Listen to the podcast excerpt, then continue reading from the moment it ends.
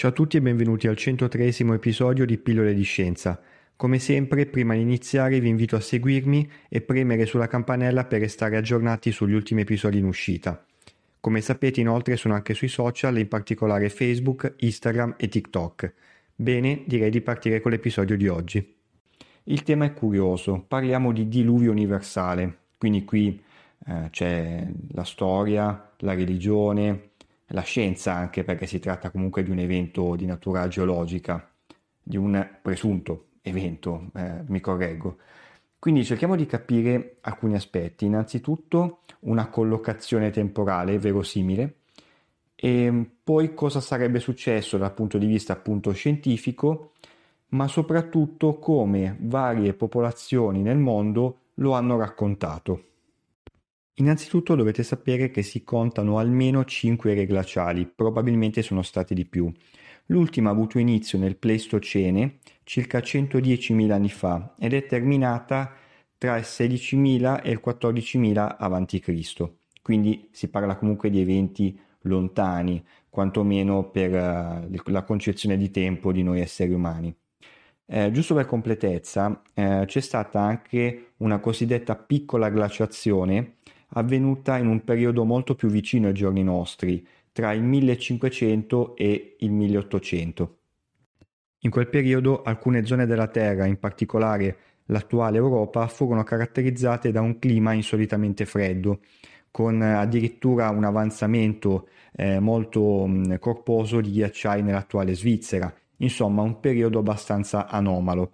Tornando invece alla grande glaciazione, quella protagonista diciamo di questo episodio, cerchiamo di capire quali sono le cause che portarono alla sua fine. Eh, varie evidenze portano in una direzione. Eh, ci sarebbero state eruzioni vulcaniche molto violente durate circa due secoli in Antartide. Fin qui, tralasciando un'incertezza di qualche migliaio di anni sulle date, tutto abbastanza lineare direi. Iniziano però i problemi, o meglio, eh, le indecisioni su cosa sia realmente accaduto quando andiamo ad approfondire un tema in particolare. Quanto veloce è stato il disgelo? Secondo vari studiosi, queste corpose eruzioni vulcaniche durate due secoli portarono a un progressivo scioglimento dei ghiacci e quindi a un processo lento. Secondo altri, in minoranza rispetto all'altro gruppo va detto, questo evento fu molto più rapido e traumatico, portando a un'autentica inondazione a livello globale. Una cosa è certa però. Indipendentemente dal fatto che l'evento sia stato veloce o lento, alla fine dell'era glaciale il livello del mare si era alzato di ben 120 metri, cambiando di fatto il mondo. Soltanto per farvi un esempio, durante l'era glaciale era possibile andare a piedi da Malta alla Sicilia. A questo punto il domandone è il seguente: alluvione sì o alluvione no? Va detto che al momento non ci sono evidenze scientifiche riconosciute ufficialmente a sostegno del sì. A sostegno del diluvio c'è una minoranza di studiosi eh, che sta cercando di portare avanti una teoria sicuramente suggestiva, però non riconosciuta ufficialmente. Secondo loro, infatti, durante l'era glaciale eh, sarebbero esistite più civiltà, anche ad un livello abbastanza avanzato, che sarebbero poi state colpite da un evento traumatico come un'alluvione e sarebbero sparite di fatto. A sostegno di questa tesi eh, non ci sono però prove effettive, ma alcuni elementi interessanti sì. Uno su tutti il ritrovamento di insediamenti umani eh, molto più antichi ehm, rispetto appunto alla linea temporale ufficiale eh, uno su tutti il tempio di Göbekli Tepe in Turchia che pare avere oltre 12.000 anni. Quindi il messaggio che questi studiosi vogliono far passare è il seguente. Occhio che la storia umana ha radici molto più profonde di quelle che pensiamo. A questo punto voi forse forse vi starete facendo un pensiero preciso. Benissimo, ma cosa c'entra tutto questo con l'alluvione?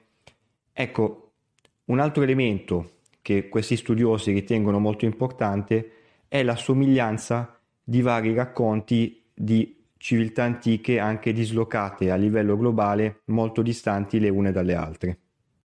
Queste civiltà parlano in particolare eh, di un evento accaduto molto prima del loro arrivo.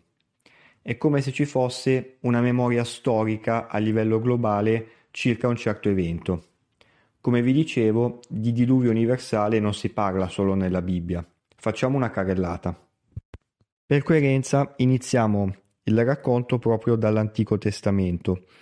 Il protagonista, come saprete, è Noè. Dio gli ordina di costruire un'arca per sopravvivere a un diluvio. Noè e la sua famiglia sono i soli sopravvissuti, insieme a due esemplari di ogni specie animale. Secondo la Bibbia, eh, Dio decide di distruggere la terra a causa della corruzione e della malvagità umana.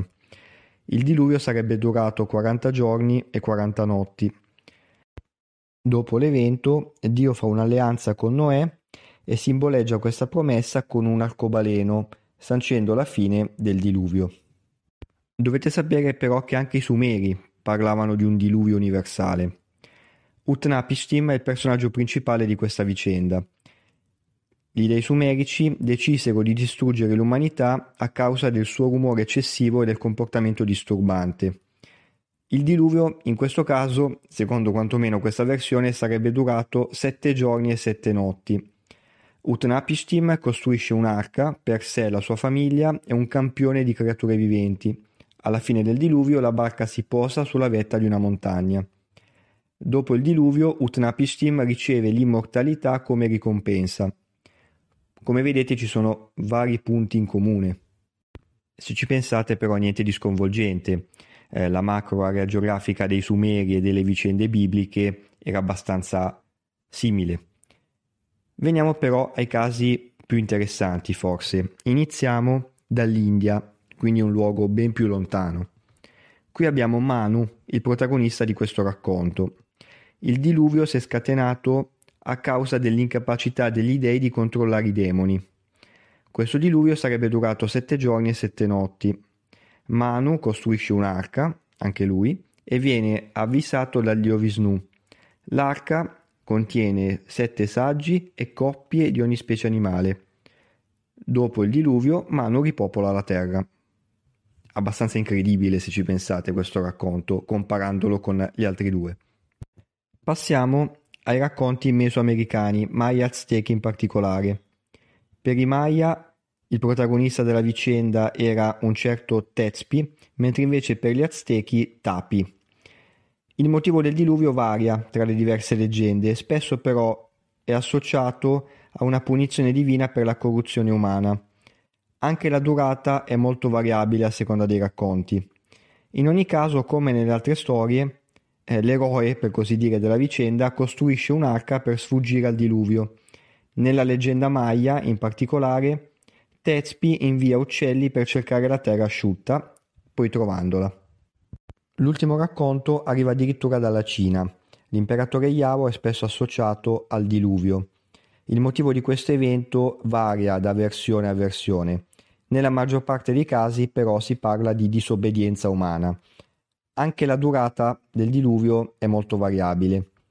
In ogni caso, l'imperatore Yao sceglie un successore, Shun, sulla base della sua abilità nel gestire il diluvio e garantire la sopravvivenza all'umanità. Non si parla espressamente di un'arca, però ci sono nel racconto esteso vari punti in contatto con quelli precedenti che vi ho fatto. Questi sono solo alcuni esempi delle diverse versioni del diluvio universale nelle culture antiche. Ci sono somiglianze a volte sorprendenti, come vi dicevo, però ci sono anche delle differenze, questo va detto, nei personaggi e nelle cause. Eh, le similitudini possono essere attribuite a possibili radici comuni nella mitologia antica o a influenze culturali tra civiltà, quantomeno in alcuni casi. Riassumendo, sicuramente il ritrovamento di eh, reperti molto antichi e le varie similitudini tra racconti di civiltà anche molto lontane tra loro eh, portano a dire bisogna approfondire, però siamo molto lontani dall'avere delle prove inattaccabili. Come dice l'astronomo Carl Sagan, affermazioni straordinarie richiedono prove straordinarie. Chiudo con un ultimo appunto. Diluvio o inondazione? Si tratta di due eventi differenti. Eh, inondazione è una deduzione che è stata fatta dal tipo di evento che ha portato alla fine dell'era glaciale, ovvero il disgelo. Eh, diluvio invece è ciò che ci raccontano le civiltà antiche, quindi fortissime piogge che hanno alzato il livello del mare.